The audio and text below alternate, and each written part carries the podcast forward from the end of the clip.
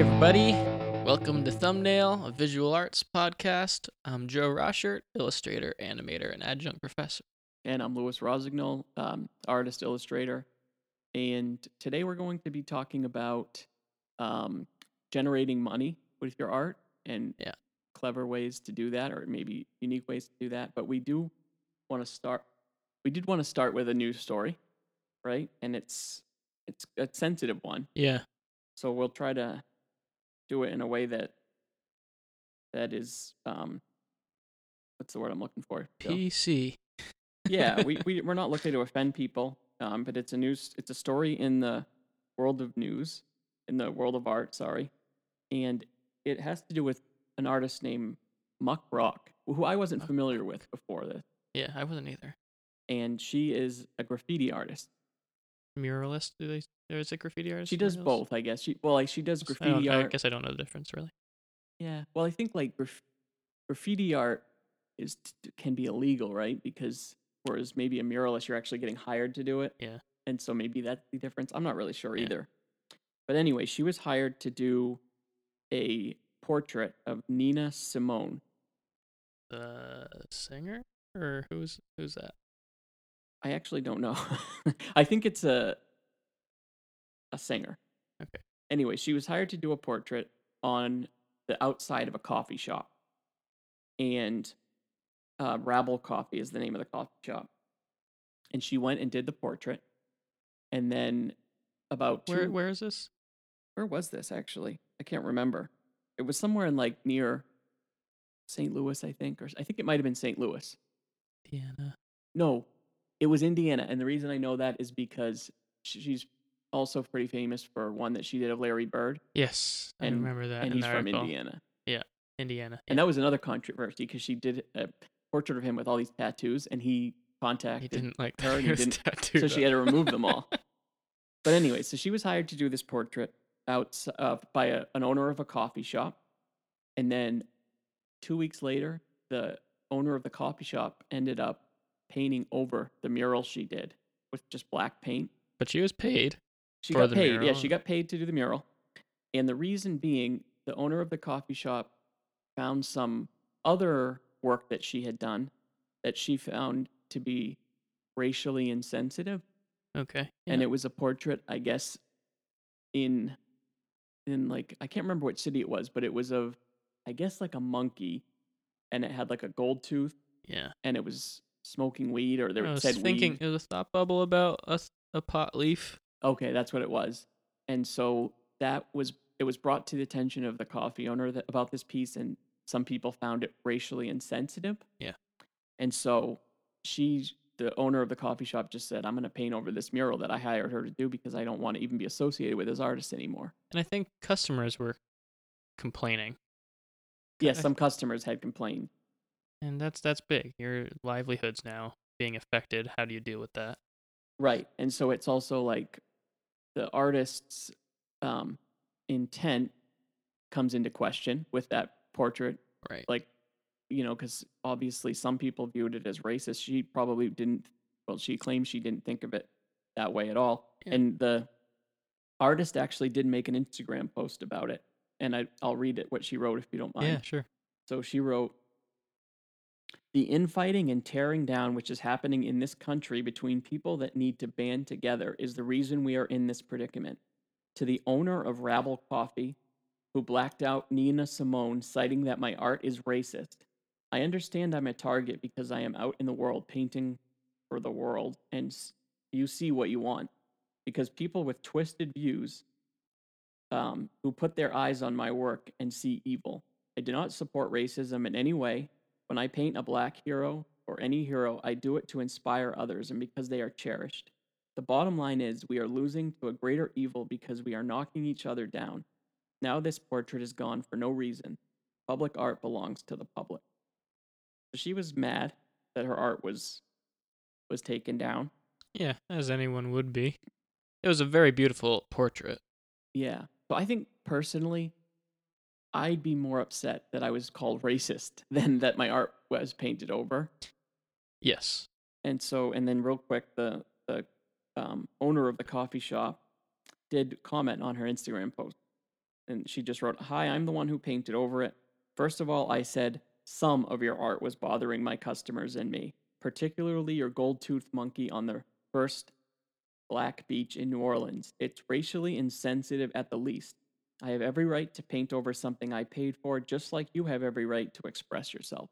Yeah, I agree. And so I I tend to agree that that she does have the right. She paid for it. Um, I kind of was in on the line of that she maybe she should have done more research on the artist beforehand, Beforehand. because the artist does put you know when you're a lot of artists they put their heart and soul into their work, and so to be hired to do a piece and then have it painted over a week or two later could be devastating to some people. They could really be upset by that. Um, and like she said, public art belongs to the public. It was done on the coffee shop that the woman owned, and so she ha- like she has the right to paint over it. Yeah. Um, and and And- you were, she was paid for her work, and so yeah, I don't think I don't think the coffee shop owner is in the wrong in any sense. no, I don't think so either. And I I tend to see both sides of the story. Yeah. I which I generally am pretty reasonable with stories like this. Like if um I get why maybe some people could. s- I didn't get a chance to see the piece that was claimed I couldn't find the piece either, but just by the sound of it, it sounds crazy insensitive. Yeah. So I, I wasn't able to see it because I think she took it down after this, like the photographs that she had up on her, her website of it. And I don't know if the piece still exists in, in where was it? In a beach in New Uh, Orleans? Yeah, uh, yeah.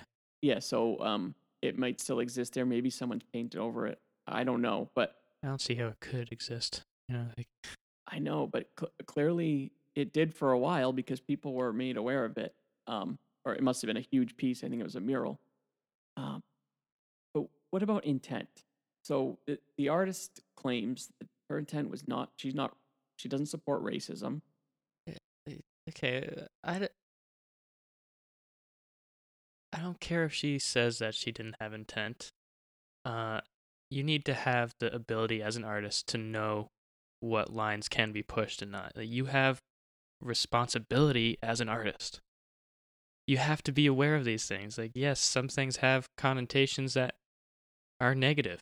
Yeah. Either use that for good or bad, or y- you have to be able to control that as an artist. That is your job, and you are fully responsible. Yeah, I agree. I think like there's some things that are they maybe just don't. It's not worth touching them Yeah, with your art yeah, because just it, avoid it. yeah, there's no need. Of course, people. Some people say like all publicity is good, even bad publicity. Yeah. And now, because now we know who this artist is, and everyone listening now knows who it is, and um, many of us probably didn't. Right. Like you could get the same story and message across that she would have intended to or wanted to intend to in a different way. Yeah, I will say that the work I saw of the this artist, she does paint a lot of portraits. Yeah. And a lot of them are beautiful and they're portraits. beautiful, and a lot of them are of black people that Yeah. she said are heroes of hers. So I don't, I really don't think she's racist. I think that she just was a little bit ignorant with what she painted and just not. Maybe she wasn't aware that that had some type of a connotation, Yeah. or maybe she was and just she she because she knew she's not racist, it didn't bother her. But intent is like half of it because the viewer has their own interpretation of your work. And so if you're giving if you're putting things out there that could be interpreted oh one way that is totally different than your intent, you have to be aware you of have to be aware. Yeah. Yeah. And so you have um it's an interesting story. Um I I think I agree that as a an art buyer, you have the right to do whatever you want with the art. If you want to throw it away or paint over it, Hmm. that's on you. Um But it's a strong message for other artists. yeah, yeah, for sure. You you can and she will be blacklisted for that for a, a very long time. Like you can ruin your career. Yeah. I mean, I think there'll still be out people out there that are will hire her, but she'll there'll probably be a big portion of the population that wouldn't. So she's gonna have issues from this for sure. Yeah. So it just shows that you really need to be cautious. But I thought it was an interesting story, at least to talk about, bring light to that the subject. Yeah. It was very interesting. Uh, ice cream man? and relevant. Yeah, I heard the ice cream. man. you probably these mics probably Ice aren't picking it cream! up, but yeah, I know. I don't. I, we don't get the ice cream man over where I live. oh, that's too bad. Does that come like every day? Yeah, or a lot of times when it's decent weather out. Yeah, I'm I'll oh, hear jealous. it, but I'm I'm never fast enough.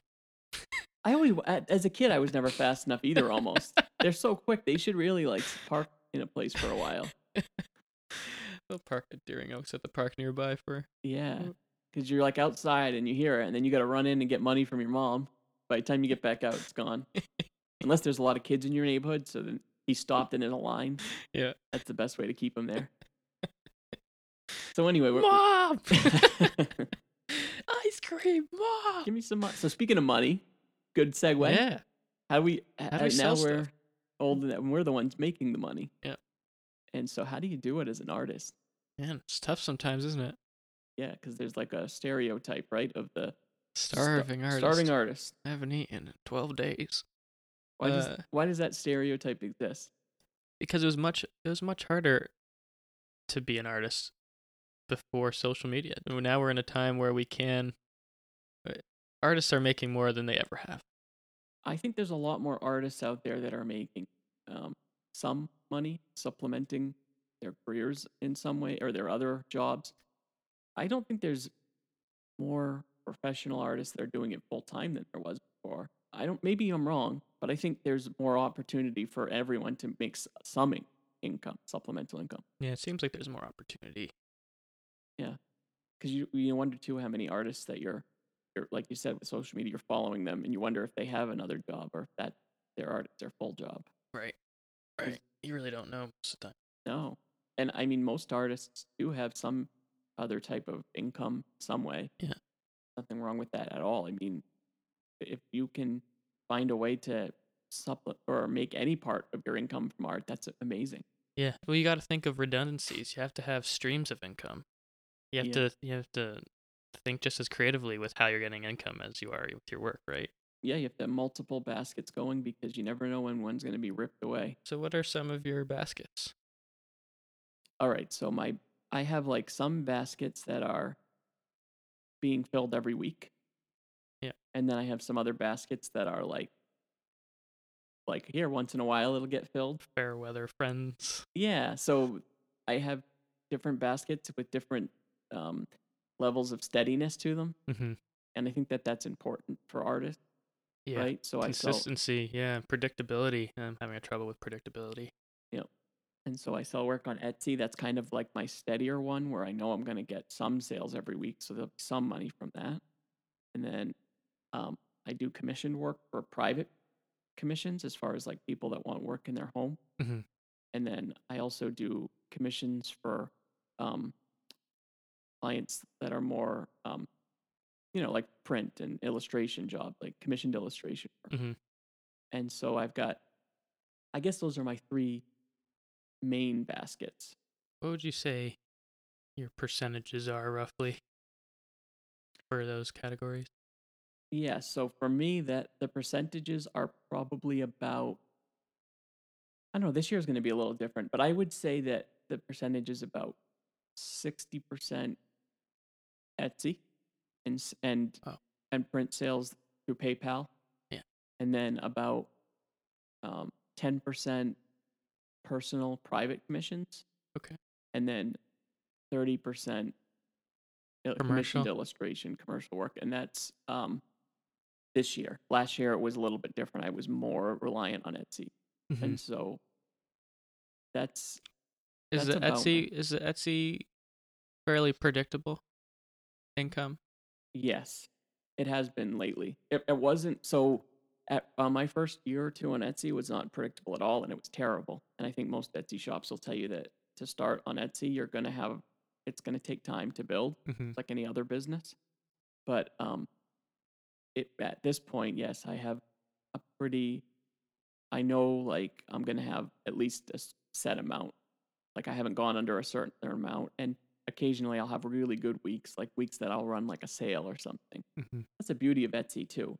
If you have like a good following, once you build that up, if you are having a bad week, you could easily do like a um, hey a one day's Flash sale. flash sale and you'll it'll pick up for Mhm. that week or if your car breaks down. and- people might be sitting on the uh, waiting for a sale, right? yeah. Yeah.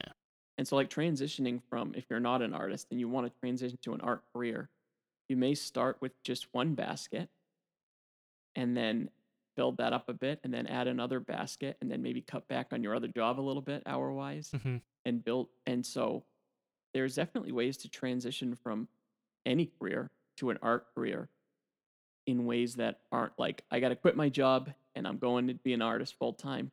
That's the worst way to go, I think. Don't, Mhm. Wouldn't you agree with that? It's it's very It's risky. it's unless you've got like I don't want to say it's the worst, but well it's it's managed it's doable I- for I- some people. I think sometimes that's the fire you need.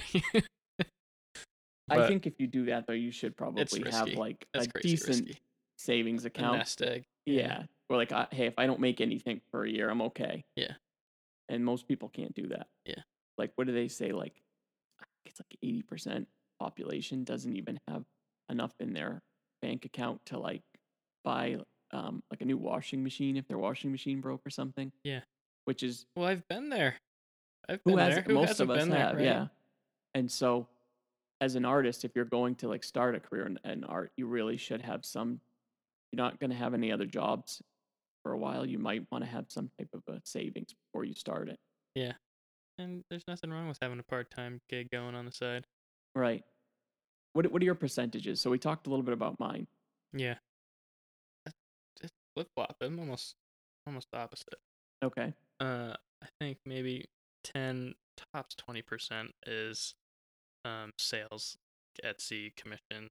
Yep. Kind of uh, private sales, and the rest is commercial. yeah Um, so you're but that more, but that that varies too. So the I, we could talk about that in a bit. yeah so i would consider you more of an illustrator than i am because when i think of an illustrator i think of someone that's getting lots of commissioned um, commercial work Yeah, I'd put you more on the fine art, fine art side of yeah illustration. because of I think because of the way that my money is generated, I kind of have I do illustration work, but it's like kind of something I do, not something I am. Right. I I do illustration work based on briefs a lot of time, Yeah. right? And specific goals I have to set, right? Or s- specific criteria. So let's start let's start with commission. So that's part um, that's part of the money that you're generating, Yeah. one of your baskets. So how do you generate commission? You know, people that find you, how do they do it? A lot of times it's friends and family, people I know who, that want From- commissions. Yeah. Um, it's not. It's not often. Sometimes it's sometimes friends, family like my style, and they want something that's more personalized for a relative, as like a retirement gift or uh, a porch. Uh, a, like, what do you get someone that has everything? Yeah. You know, Art. and and so this art becomes a very special thing. Yeah. And um, there's a lot of value. There's a lot of value in that, and it's it's a very nice gift. Different than, know, buying an edible arrangement or something. uh, Well, so where I was getting at. What about like commercial type illustration? Because I know you've done a lot of that, and you've you know done animation for businesses and things. Yeah. Um, is that from networking that you've found that most of that's work? Mainly from networking. A lot of that is coming around from word of mouth. Uh, lo- uh, primarily locally. Yeah, so you're generating um, relationships, and that helps generate money. Yeah. Yeah. Yeah. Um the school sends me a lot of work or referrals Mhm. uh for for things MECA, Maine Me- college Maine of art, and you of art, and so yeah. you're a te- you're a work you teach so, there. so um, an adjunct professor there yeah and uh so sometimes yeah sometimes i'll get work from either uh other professors that can't that don't have the bandwidth for it or yeah just stay stay known stay known uh in the in the cir- in the circles in the community um and sometimes my my work or style is the right fit for a gift project Yeah.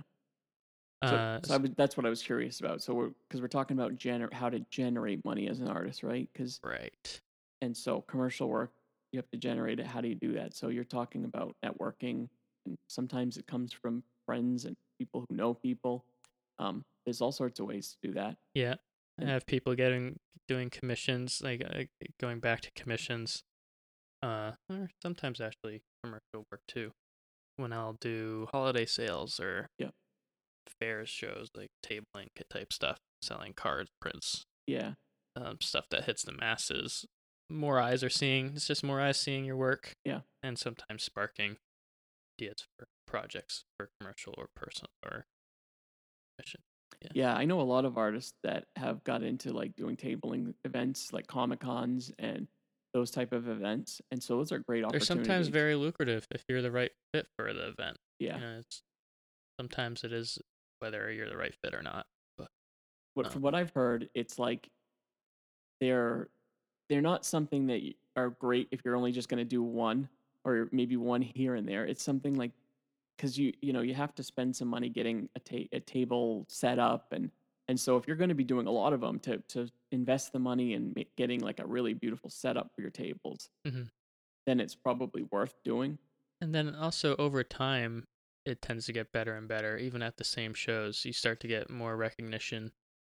Uh, people see you one year, see you maybe not buy anything, see you the next year, think about buying something, see you next year and buy something. Yeah, because you've done the the MECA holiday sale for a few years now Yeah, in a quite row. a, quite a few years. Yeah, and you do pretty well. I know, like the last time I was at that table with, so I was at a table that had like a bunch of illustrators, and Yeah. so it was like a split table, and it was kind of a mess because each of us had something for sale, and people were confused. it's hard and- to see. You have to simplify. Yeah, and you had a beautiful setup where it was just your work. It was very simple. People knew what you were selling. People got it, Yeah, and so talk about that. Like, how do you figure that out? How do you set that up to make sure that you're successful at those type of events? keep failing. Keep, Keep failing. failing. Yeah, yeah. The, What if you the want- first time the first time I did it, it looked like crap. I know I had just plastic bins filled with a bunch of cards on Oh. a table, and it just it, it didn't look good. So, but every year I would invest in myself and and level up and see what worked, see what didn't work.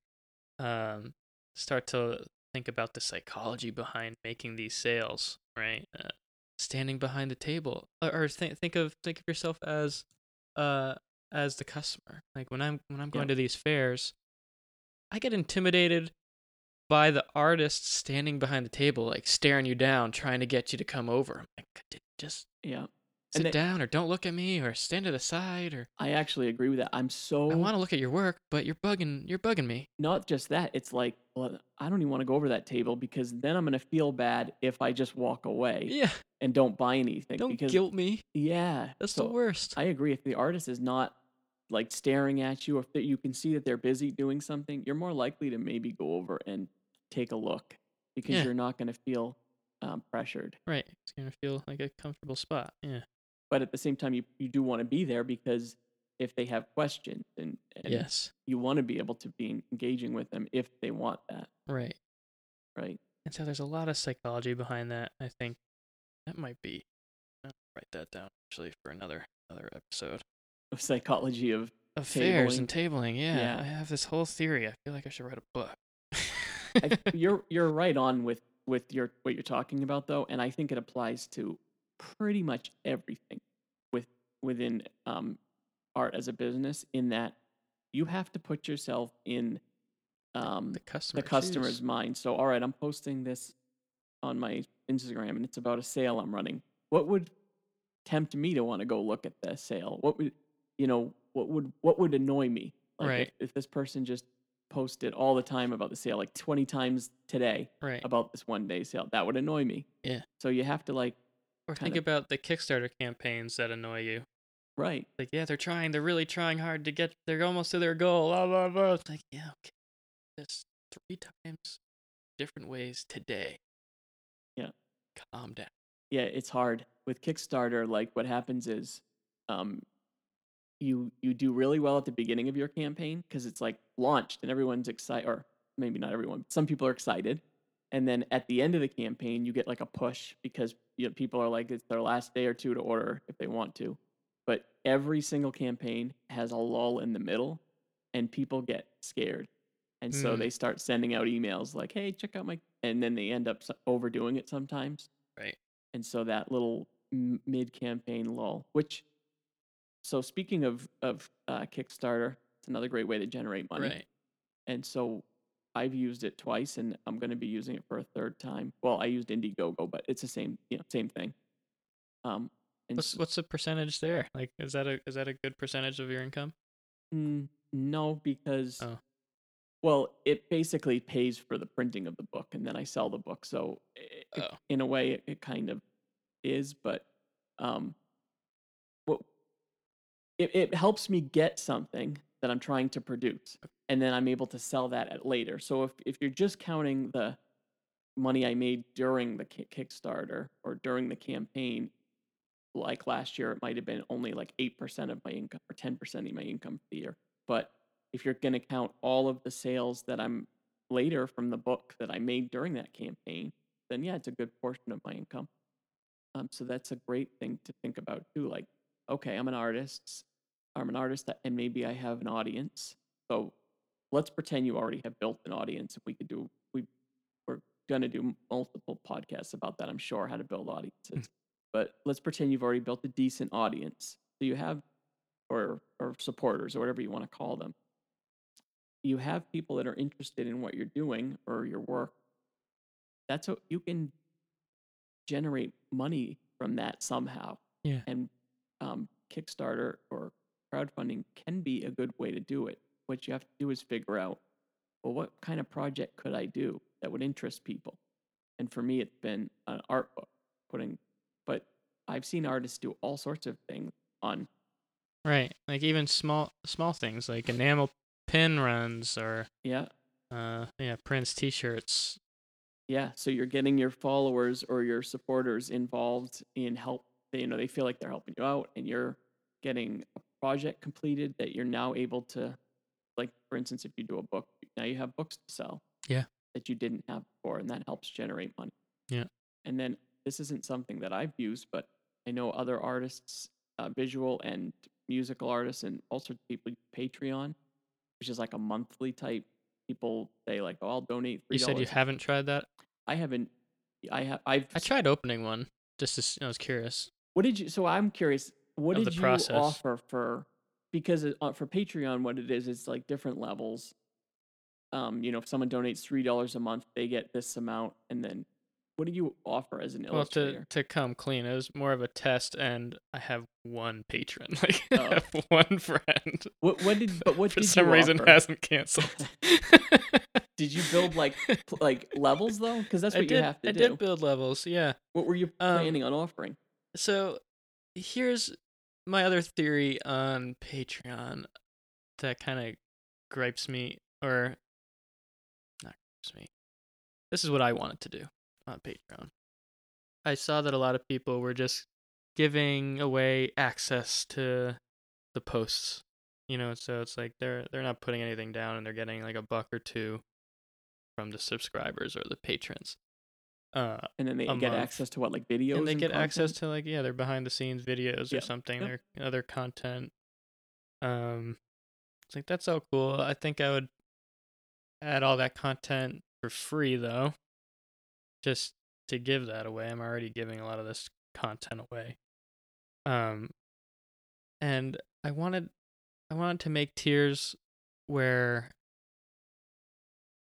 they end up being similar to like a Kickstarter in a way, where you're now funding the tiers are funding the, the work.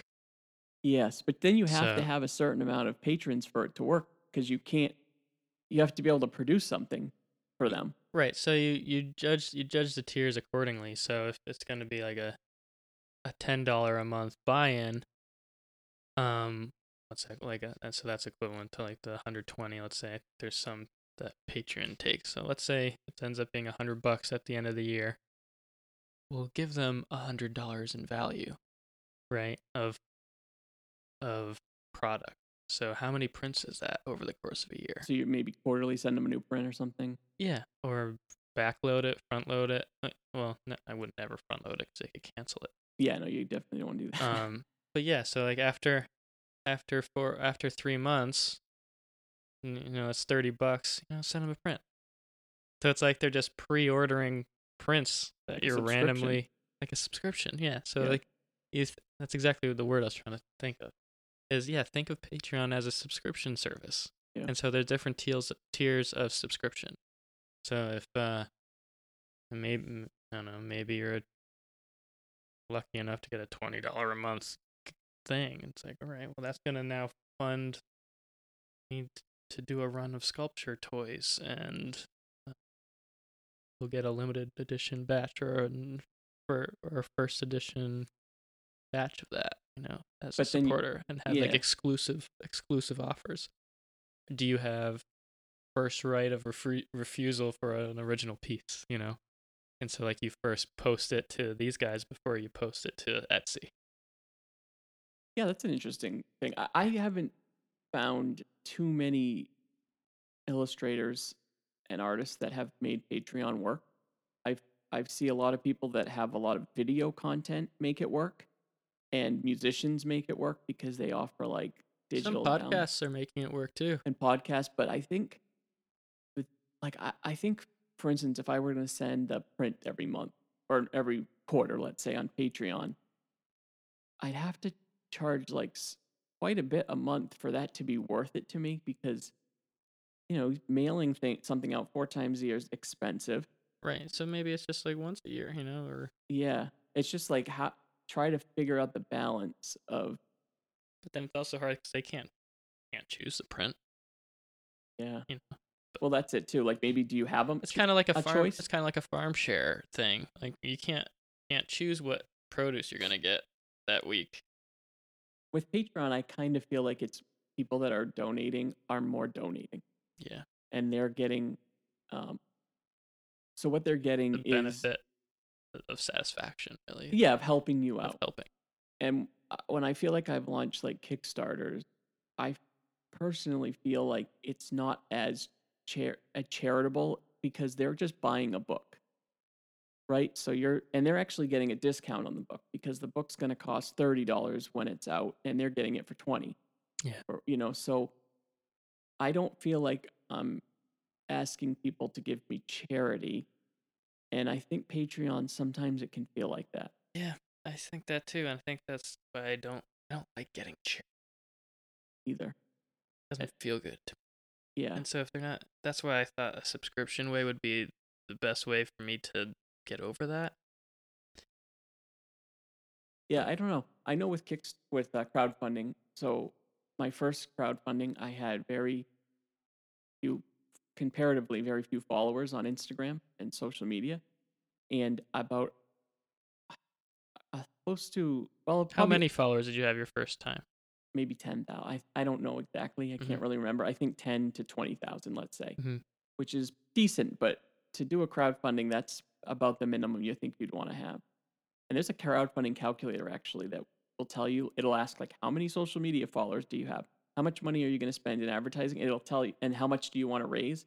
And it'll tell you how likely you are to succeed. Is this on Kickstarter? The calculator, or it's is a a third Google, party? just? Google it. And I did, and I did it, and I'm like, oh, this.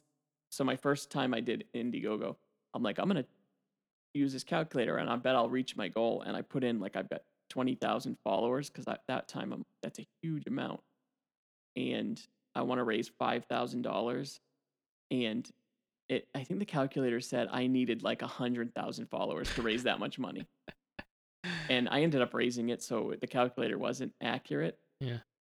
But I think it also depends on how engaged your following is. Yeah. Um, And I think there is a difference between Indiegogo and Kickstarter as far as fundability. yeah, well, for sure, Kickstarters do better. They they have a better uh, rate, and I actually used the Indiegogo the first two times, and I did, the reason so the difference between the two is Indiegogo you get the money even if you don't reach your goal, which is why I used it Mhm. because I'm like, well, I I want the money no matter what because even if I don't reach my goal, I'm still going to print this book. I'll just pay for the difference. Mhm. with Kickstarter, it's a little bit more risky. And Yeah. so now that I've done two successful campaigns, I'm willing to take the risk because I think I know enough to make it successful. And so I'm using the the um, platform that's um, it's risky in the sense that you have to reach your goal to get the money, but it's also a more successful um, success, or more better percentage on success rate. Yeah. Yeah. Um, but anyway, I, I kind of got off track. What I was wanted to say about like as far as how it feels like charity sometimes on these type of crowdfunding type deals with Patreon and that. So my first um, crowdfunding I did was um, about a third to a half the money I raised was from friends and family, and I and then the rest was from my followers because I didn't have a lot of followers at the time. And I did feel after that one that that felt charitable, felt like charity because these people, they're gonna they're supporting me Right. because they're my friends and my family, yeah. and whether they like my art or not, they they would do it because they know me and they like me, or or they they just would support me anyway. My second was like less than five percent of it was friends and family, Whoa. and the vast majority. Is it because there was a, that many more supporters? that many more supporters? No, I had a way less, just way less, Oh. because friends and family are happy to support you once, but you're doing a crowdfunding less than a year later. They're not happy with that. Ugh, that's they're like- interesting. yeah, you gotta. yeah, it's true. So- You gotta. You gotta. Yeah, pick and choose Right. what you want to be And so, helped with. and of course, the more followers you get too, the more they're like, well, they don't even need my charity. They're going to reach their goal anyway. Hmm. That's what I kind of feel like they felt. But also, I had just asked for money less than a year ago, and so I got way less people from that I knew donating. But it made me it actually made me feel a lot better because I knew that the people that were donating money wanted the book. They were actually genuinely wanting the book. They weren't just helping me out. Right. And so, um, I don't know where I was going with that, but crowdfunding is definitely a legit way to raise funds and to create your own content and to generate money as an artist. Um, I've never done one. Well, as I feel like um, you could easily do some type of a book with your because you've done these different series. Yeah. Um, and so that would be a definitely a cool project for you. Yeah. So I, I'm interested in sculpture, like bringing my characters to life in 3D. Yeah. And uh, sculpting them by hand. I haven't really found a way to make good money off of that. I don't. I'm not. I'm. I don't know where to go with that. That's not something I've I've ever done as far as like sculpting and selling those. Yeah. But, but I feel like maybe that's something. Maybe that's could, a Kickstarter down the line. Who knows? You should test that out at the next like holiday sale Yeah. because that's a perfect way to do it. You've got Make a line. yeah. See how they do. Yeah. And you're gonna make money on. You know you're gonna have people around your table because you've been doing it successfully for the past few years and make good money. So. If, if you have a lot of people around your table and nobody's biting, then you know maybe it's not something that's going to work. I don't know. Here's another piece of psychology for uh, generating money. Okay. and, and tabling. I'll gi- give this one out. for free. um, a lot of businesses will have multiples of a similar prod product, right? Right. Like th- think iPhone or like a Roku, Yep. you know, and they have different levels. You know, it's going to be the basic, the whatever, or the pro or whatever. Um, the reason behind that is to sell the middle item. Huh. Because nobody wants the like the lowest one. Right. But they don't. I I get it. They don't So want to some- spend the money so on the high. but then it's a bell curve too. Sometimes you will sell that high one, and that's just bonus. Sometimes you'll sell the low one, Yeah. and it's paying itself off. Yeah. Right. So think about that too. Sometimes with uh, the products you have, might be beneficial to throw up a original piece a- amongst all your prints. Maybe it will sell. Maybe it won't, and they'll sell more of your middle tier. Um. So things to Well, that's it's think just, about. it's like comparison. Yeah. You put an original up there for ten times the price as your whatever else you're selling. Now your your lower end stuff or the middle thing seems cheaper. Right, you're mentioning this with the with the books, right? How you could have bought 250 books, but twice as many books was only a couple hundred bucks more. You just got sold the middle tier, Yeah, but I you know? but that really is better. Oh, of me. course it's better. Like yeah. that that's a good example, but it also is like you'd almost be stupid to get the low one on that one. Right. Because book book printing is like once they have it set up, it's just cheaper to keep making them. Yeah. Um, but I know what you're saying. Do you think there's any? I, I always hear like with sales, you you want to put the price at like 19.99. You don't put it at 20. Do you think that even matters? Because that doesn't. I don't feel like that sells me. Like if it's 99.99, I know that's just a hundred dollars. Yeah, there. I I get. Again, there's a psychology around that too, but uh, yeah, just freaking round it. No one cares, especially at these fairs. Yeah. You're just making it hard on yourself to open up the doors to giving change. Yeah. No, I want to. I want to give dollars back as change in increments of five. Like I don't want. to Yeah. I'm having a hard enough time counting out one dollar bills. I don't want to deal with a Yeah. tray of change. Well, let's put it this way: if, if something was 19.99, I wouldn't, and I gave a 20, I wouldn't wait for the penny. I'd just be like, you can you keep the change as a tip, yeah. which is actually something. So, I I do, but I do use this psychology for like online s- sales because then sometimes it puts you under like gifts under twenty. yeah, You know, Yeah. sometimes people that have gifts at twenty won't make that list. isn't that weird? It's like so hard to price things and know. So that's why I do it on Etsy. I don't round up or round to the dollar on, at, on Etsy. I think it's all like 99 or 95 or some stupid thing like that. I've been I always do round to the dollar, but I do sell things for so like I'll sell my posters are 28, not 30, they're not 30. I feel like that's under 30 and people are more like buy it. Yeah. But my prints are 45. Maybe I should make them 44. Maybe that'll be like Yeah, maybe. it's you know, it's And I also always have free shipping. yeah. I think that's big for Etsy. That's big for anything. I hate paying for shipping. I, I should do that. I haven't I haven't done that. I do it with No, I don't do it. I'm going to I'm to be honest. I make people pay for shipping because I, I do only have it uh for US Yes. sales though. I was going to say cuz I ship books to Australia or it sometimes costs you money probably. it's it's more than the book. Yeah. The book they'll pay thirty dollars for the book. The shipping's thirty three dollars. If I offered them free shipping, I'd literally be losing three dollars and the book. So I'd be losing like twelve dollars a sale. So if you're doing within the U.S., you can do free shipping. But yeah, Yeah. it's, it's like you have to charge it for international orders because they're just expensive. Yeah. I mean, it depends on the weight too, obviously. So what what kind of commercial work do you get? Like what what's the what's the range in categories there? I get it's always like random and you never know that's how it is as a, a illustrator or an artist you just it's you get these jobs you weren't expecting to get Mm-hmm. you know like people you'd never think you'd work for like um i i did this past six months i did work for a magazine in germany that's like a psychology magazine or philosophy magazine i mean And how do they find you?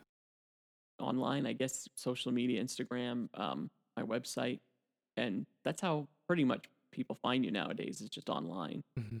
um, and they just find you they contact me and i did a portrait of um occam's you know occam's razor like the the No. it's like a theory that basically um he's like a philosopher from like the like a thousand years ago but he came up with this thing called occam's razor and it it basically says whatever the most simplest explanation for something is that's probably the right explanation Okay. Yeah, most of the time it is the right. yeah that that's most of the time that's the you know how did this thing get here well probably it was this then that you know i don't i'm trying to think of a good example and of course i can't because it's off the top of my head but yeah so i i've worked for them and then like the tyler the creator one he just contacted me through instagram that was a huge commercial piece i did Yeah. um and so So a lot of your generation is coming back to your social. It's coming it's all coming back to social media as far as generating commercial work Yeah. but also selling my etsy etsy work and stuff is through um networking and social media so Yeah. it's it's a lot of just online presence and networking um yeah i don't know i i just was hired to do so i did a big large piece for um drew taggart from the chainsmokers which Oh, you yeah. saw right Yeah, yeah. And I just got hired by an artist named Alec Monopoly, who's a graffiti artist, to do. He saw that big piece and he wants one too. Cool. So I'm doing one um, inspired by Taxi Driver with Robert De Niro. Cool. Yeah, it's going to be the same size as that other one. So what's the size? Like It's wingspan? like 36 by 24. It's just Pretty big. it's pretty good size for me. I usually draw on like 12 by 9. small pieces of paper. Well, you know, regular sized pieces of paper. Mhm. So it'll be fun working on that. And he just found me through. He's really he's best friends with um, Scott Disick. You know who that is? No. He was married to um, the middle Kardashian. not not the one that was married to Lamar Odom. Not keeping up with them. No, he's well. Anyway, he he's really good friends with him. This Alec Monopoly graffiti artist. He lives out in Los Angeles, and he's kind of a character. Like he, if you look on his Instagram, he's never shows his face. He's always got it covered with a bandana or his hand, Oh yeah. Now now he's now I know who you're talking about. and he's he's pretty famous because he usually includes the Monopoly Man character in his work. Oh, okay. So it's kind of like his thing. Um, but he's done work for everybody from like Justin Bieber to Snoop Dogg and weird, weird, random clients. But Hmm. um, anyway, so he he's just bought a new house in Los Angeles. He's trying to fill it with art. Cool. So that's going to be a cool piece.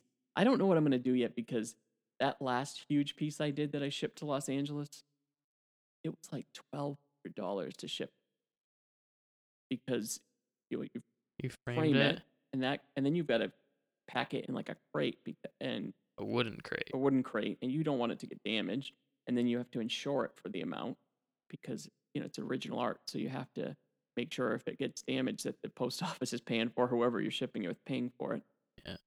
so i, I don't know $1100 it almost seems like i should just fly to los angeles and just create the piece there i could probably do it for cheaper than $1100 or at least that much and then at least i get a trip out of it That's a great thought. I n- would have never even thought to do that. That's a really brilliant thought. because I feel like I could get a plane ticket for like three or four hundred bucks. Yeah, and you get a hotel for what? How long? A week? No, not e- I would I would plan it all out Yeah. so that when I got there, I'd only need like two days or something. You know what I mean? Yeah. Find where you're gonna get it framed. Even if it costs eleven hundred dollars, I get a trip to Los Angeles out of it. Yeah. Versus a trip to the post office, you know, Right. which is better. and I know it's not going to get damaged in shipping because I'm gonna. That's a great deliver business model. Maybe you should do that for all your all your big commissions. You travel to the place to do it. I bet I. That could be a cool. That could be a cool uh, added story behind it too. Yeah, the only thing is I gonna need. I have to figure out a place to make it because it's like a big piece. I can't do it in a hotel room. So I might Why not? You do it on the bed. You just yeah, get I guess I get a board somewhere. Like go to Home Depot, buy a board, then leave it. That, I guess it is an option. I mean, where the whereas he's an artist, the person that's um, commissioning me, he might even let me work in his studio. Although I don't know, he does That's 3D art, so he might not even have a studio. That'd be weird to ask. I wouldn't want to ask that. I don't know. He's commissioning me to do the work, so he might not care. I don't know. Yeah. But you're right. It's like kind of weird. Yeah, just the idea at least to him. I haven't figured it out yet. But anyway, that was just um, That's cool. Yeah, it's an interesting job. I told them it would take a little while because big. I like to plan those out. Mhm. Just so used to working on small pieces of paper, like translating that to a big, bigger piece. I can't really use a lot of the same mediums, so I use like p- pens for my line work, but they don't work on big pieces because it's too thin. Right, you need a bigger, you need a bigger thickness. Yeah, so it's like, and then there's not really pens that go that thick that it would work. So I have to kind of translate. I maybe have to use brushes or something. I haven't figured out. The other one, the last one I did, I, I used a lot of the same mediums, but I made them work. But I think I'm gonna try to figure this out better because if I'm gonna start doing more larger ones, to find a really good way to hmm sense that I don't know, figure it out. Oversized ballpoint pens. I- actually googled that just to see like how big they make pens, but I couldn't find anything that was that big. the ballpoint the size of a soccer ball. Yeah, I want like a uniball that's like basically as thick as a flashlight or Yeah. something. That'd be great, and I could use that. So yeah, generating money is. I mean, it's all over the place how you can do it, but you, you kind of have to be, um, just as creative with your money generation and your business Right. as you are with your artwork. Right, like I di- I've had to diversify a bit and kind of be. I I've been I've been on the jack uh, trying the uh, jack of all trades kind of a route, but uh, so doing the illustration bit, I kind of fell into animation, which I think has been more lucrative for me. Um, and seems like a lot more companies want want Can, that. can you talk about that because as, how you got the uh, animation first animation job and Sure. how that Yeah. worked out? Um. Yeah. My first animation job. They found they found me somehow. It might have been a ref- referral from the school. Um, but I didn't I didn't have much animation experience. It took maybe one one class in college. I knew some basics. But Right. At this at this point, this was four or five years after taking that class. So a lot of things changed. A lot of things changed over that amount of time. Yeah, because the programming the Yeah. programs are updating. Right. Um but this client gets a hold of me and asks if I can if I can do it. Right. And like, well, let's meet. Let's talk about the scope of the project. And we're meeting. We're talking, and, I'm trying to get an, an idea of what they actually want, what we can maybe do. Uh, and talking about budget and stuff. And I I find out their budget. Like, you know what? I like that number. I'm new to this. It's probably not the number I should be getting or doing something like this. But I don't know how to do this. Wait, did you tell them that? I did not tell No, you them. said I know how, and then you Like- figured it out. I can I can do that.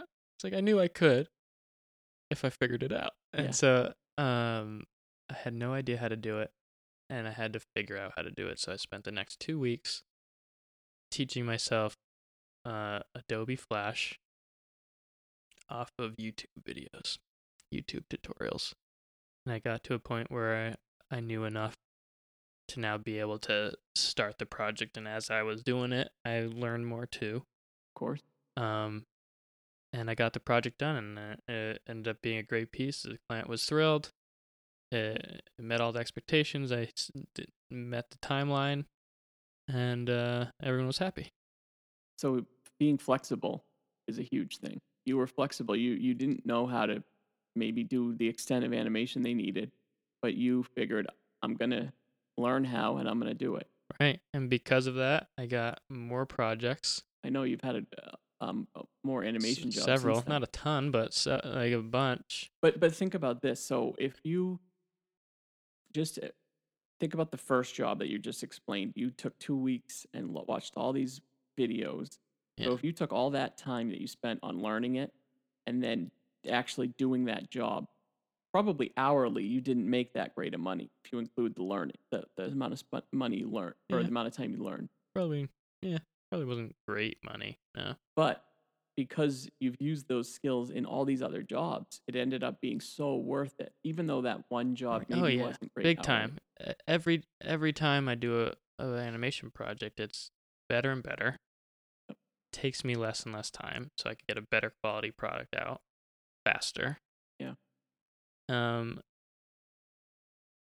And it and it's great, and it's it's it's really it's really great uh, money. So it ends up getting to a point where you could have, you know, three three or four animation jobs in a year and you're you're fine. You don't have to worry and they're long projects so you it's predictable income for that time and uh, less stress on the money front, maybe more stress on the figuring out how to do it front, but uh nice. It's, it's, I like I like that more than the mm, lots of little hustle, lots of little project hustle. Yeah, having a big project like that is nice. I have a lot of littler stuff, and so occasionally I'll get a larger one, but it's it's more stressful maybe. Uh, So as far as um, money goes too, like um, I we we both are freelance. We work for ourselves, and you make what money you generate. And but over the past three years, I have got a raise every year, right? And so you you know when you have a job, you go to your boss and ask for a raise. But when you work for yourself, guess what? You have to figure out how to give yourself a raise, and that involves Right, and if you don't, it's your fault. Like Right. Sometimes it gets slow, and but the the flip side is there, right? If yeah. if if you're putting in this hard work, you're gonna get you're gonna get the the raise out of it. You're gonna get the benefit from it. Yeah. And so I was I was um talking to an illustrator that's been doing this for years and he was telling me that the rates for commercial illustration work have not gone up in in like 25 30 years, right? Yeah, even down in some areas. And he said but he still managed to basically get a raise every year. And I was like, "Well, how do you manage that?" And the the way he does it is every year he's become more efficient and so he can get jobs done quicker and he can take on more work because of it right? So maybe at the beginning if he's working with oil paint and now he's doing everything digitally and so he's able to work way quicker. And so that's another thing too you got to figure out like maybe you love working with oil paints but, you know but, but it take those things take a long time. It Mm. takes long to dry and to do other coats. And so you have to figure out if it's your hobby, great, work with oil paints. But if you're trying to make money, maybe that's not the best medium to, to use. Mhm. And is there a better one that will be that will look just as good but be way more efficient and make it make it so that you can make more hourly? Right. It's And- so important. uh, Even thinking stylistically. That's true too. Some Like, I- styles take way longer. So, so I I love putting a lot of time into a piece and rendering things out, and it's it's fun and it's could turn off my brain and it's it's great. But that's so much time, and that's digging into your problems. Think about like a one a one panel comic, right? And it's just like a silly little joke that one person says something in in the bubble, and then the other person says something off of it that's kind of bizarre, but it makes you laugh. You could literally just draw two stick people with With bubbles the same and story. the same exact story, and people would laugh just as much as if you took five hours drawing really detailed people. Right. That's the beauty of learning how to keep things simplified. No, people It's- might even like it more that it's a stick figure and laugh more for It's all you more know. approachable. It's yeah. So you really have to think about those type of things. How can I shave some time off of it? Yeah. Um, so that I can take on more work. And, and I know that's like a good problem to have, like where you're actually getting work. And some people are like, take on more work. I'm not even getting any work to begin with. But right. And I think that's happening with the animation stuff too, uh, what I'm seeing. And things are getting faster. I'm finding other programs that can do things better. yeah. Uh, or in certain ways and um yeah, always always learning learning new things has always improved my profitability. Yeah. Always. Just keep learning. Keep keep looking up tutorials. Keep keep doing online courses or because those going to talks. yeah. yeah, just keep keep learning. that's the thing. It, this this business has evolved all the time. I mean, think of how different it is from 20 years ago. We, where there's no social media, the Adobe Illustrator or Adobe Photoshop Illustrator, those programs are so different now than they were 20 years ago, Right. and so you constantly have to be keeping up with things and learning. Yeah. So I, I stumbled into another side business. Um, I I've named it I Doodle Live, and it's a graphic recording service. Yeah, explain this because this is really cool. Um, so another thing I kind of fell into, very similar to the animation thing, where I was referred to, I think by MECA again. Yeah. Uh, because uh, a company called into Mecca asking if they knew anyone that can do live graphic recording or live uh doodling of notes while a presentation was happening. So, So you're this- like drawing what the person is saying, basically.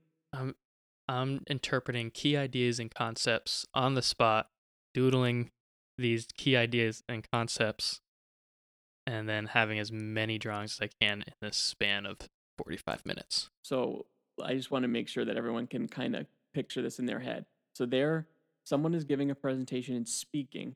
Yeah. And you're In front of like 300 people. yeah, and you're doodling the concepts that they're talking about. You're doodling them, and they're projected on like a screen so that all these people that are listening can also see the doodles. Yeah, so this has been done a lot. Yeah, with uh, some people do it on paper, big pieces of paper with markers. Yeah.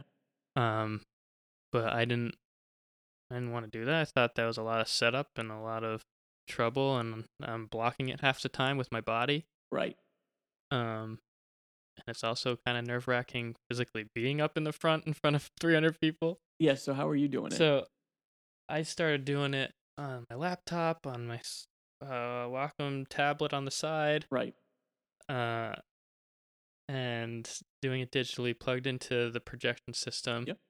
And it just being projected on the projector or a couple projectors so everyone can see what's happening live and what I'm doing as the presentation is happening.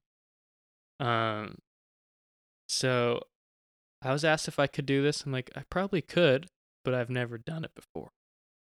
And I was clear to the guy before, and uh, well, it's gonna it's not gonna be that nobody's done. gonna be this price. Uh, and uh, they flew me out. They paid for my boarding. I was at the conference physically. Uh, and I can't. You can't guarantee what's gonna happen.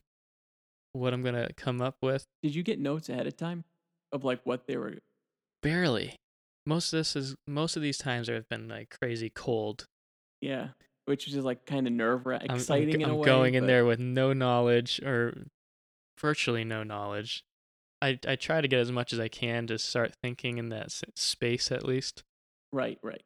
Because and then a lot of concepts repeat across uh, businesses. So you it's like okay, I drew this before. I could probably draw this for this too, and um, but it's crazy nerve wracking, especially the first time. But then it gets easier and easier, and you find different ways to make it even more easier and make a better product. Know, it ends up transitioning to me drawing directly on the iPad.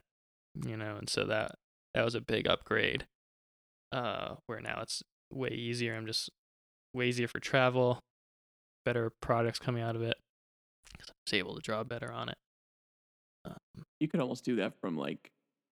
You wouldn't even have to fly out with the internet. You could like do it via right. Skype or something where you can hear what they're saying. You're drawing it and it's being projected. and I did it a cou- I did that a couple times.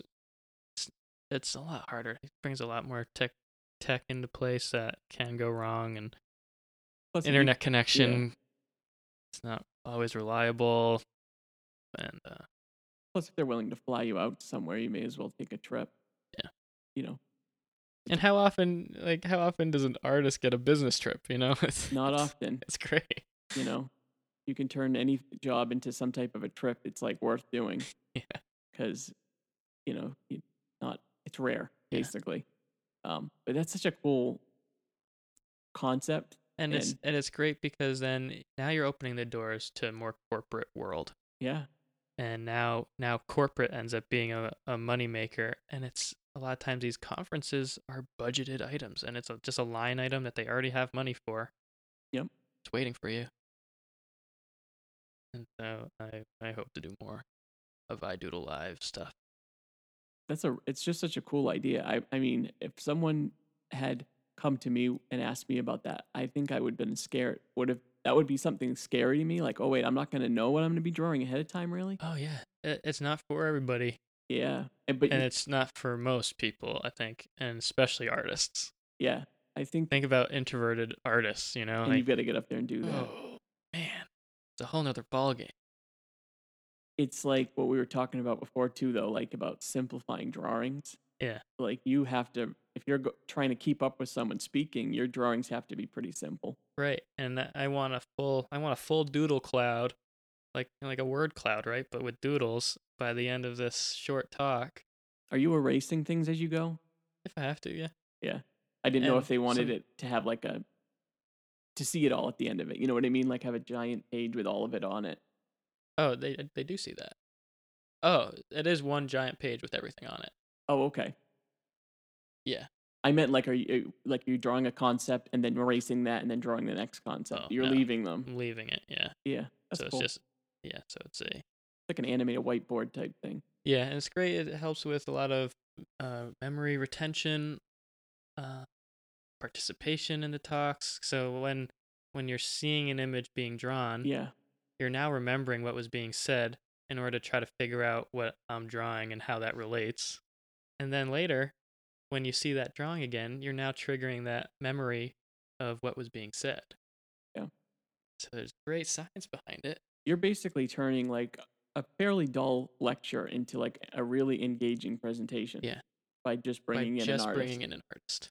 Nothing else is different. Yeah. Same talk they've been hearing for years. If someone hired me to do it, I would do it.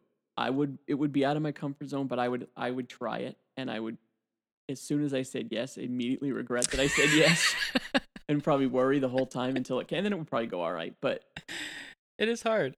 It's very hard. Uh, everyone's so usually so impressed after too. If I were to look at the piece afterwards, uh, formally and as an artist looking at it, do a critique.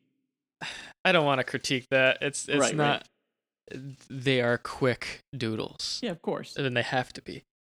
Um, but they also have to be clear That's the whole point. to Yeah. the point.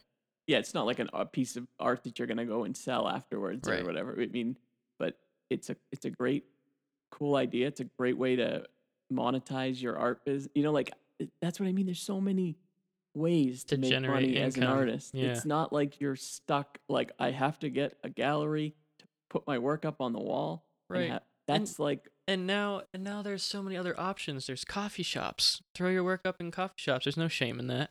nope. Brew- breweries have been big Yeah. with the art community and having having months long shows Right. and you just kind of take over take over the brewery's tasting room or whatever.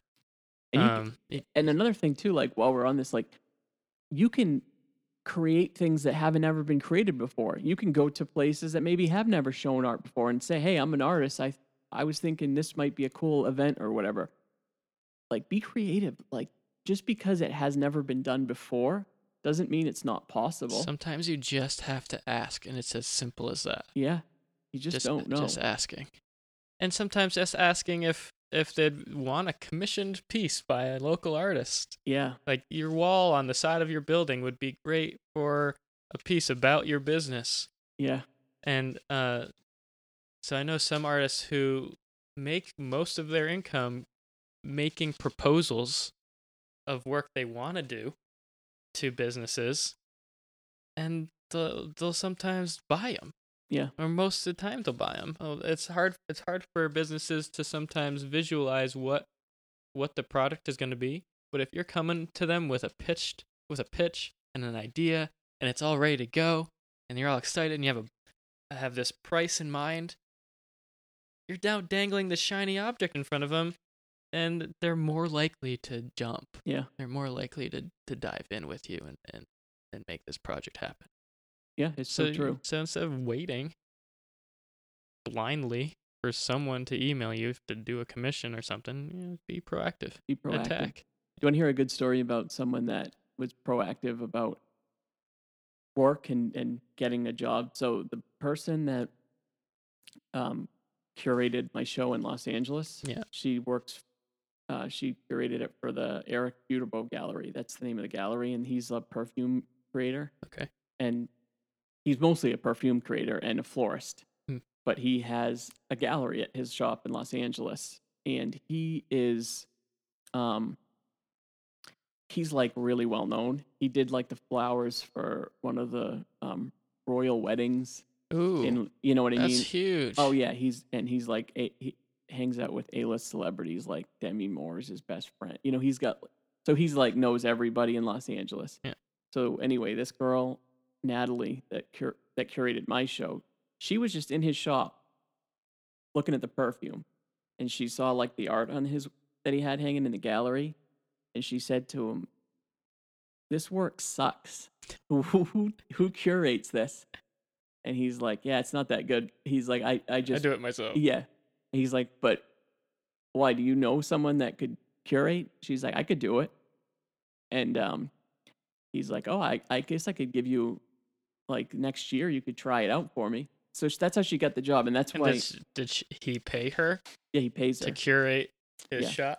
yeah and she also gets like a cut of the sales for the art so she's Whoa, that's Yeah. so cool. That's such a proactive way doing proactive, and now she's like literally hobnobbing with A-list celebrities and selling work to them just by doing being like proactive. But I mean, I don't recommend going in telling people that the work they have on their wall sucks. You know, like Eh. it's like almost like one of those It movie sucks. scenes where some you say something really offensive and then they're like, "I like your gumption. I'm gonna hire." you." You know, like that never happens, but it did happen in this case.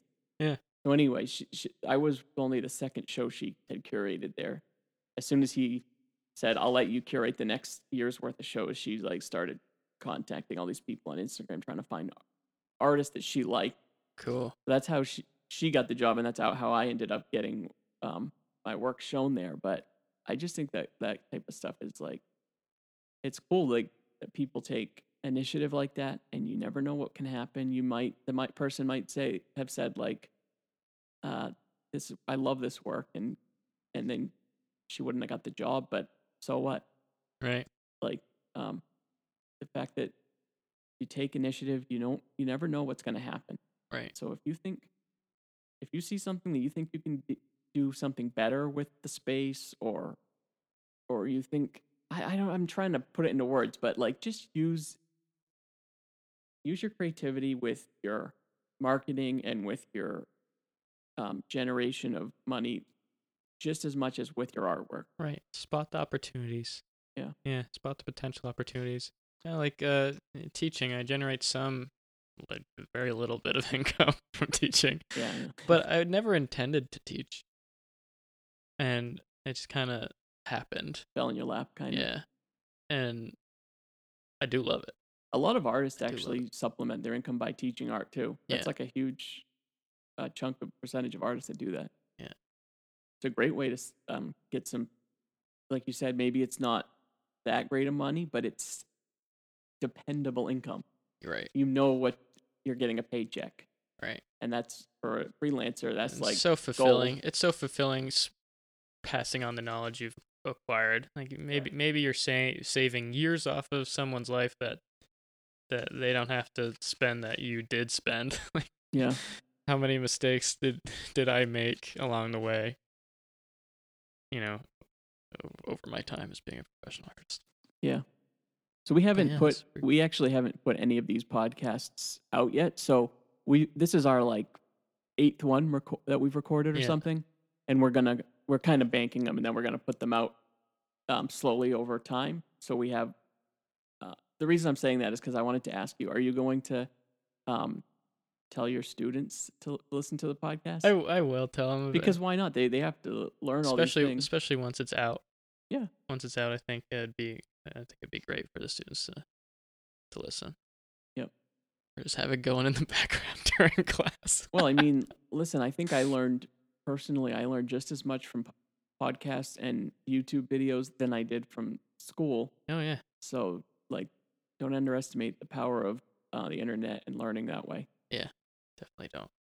Cool. Do you have anything else to add that you wanted to talk about with? I think that's all the ways I generate income Yeah, uh, personally.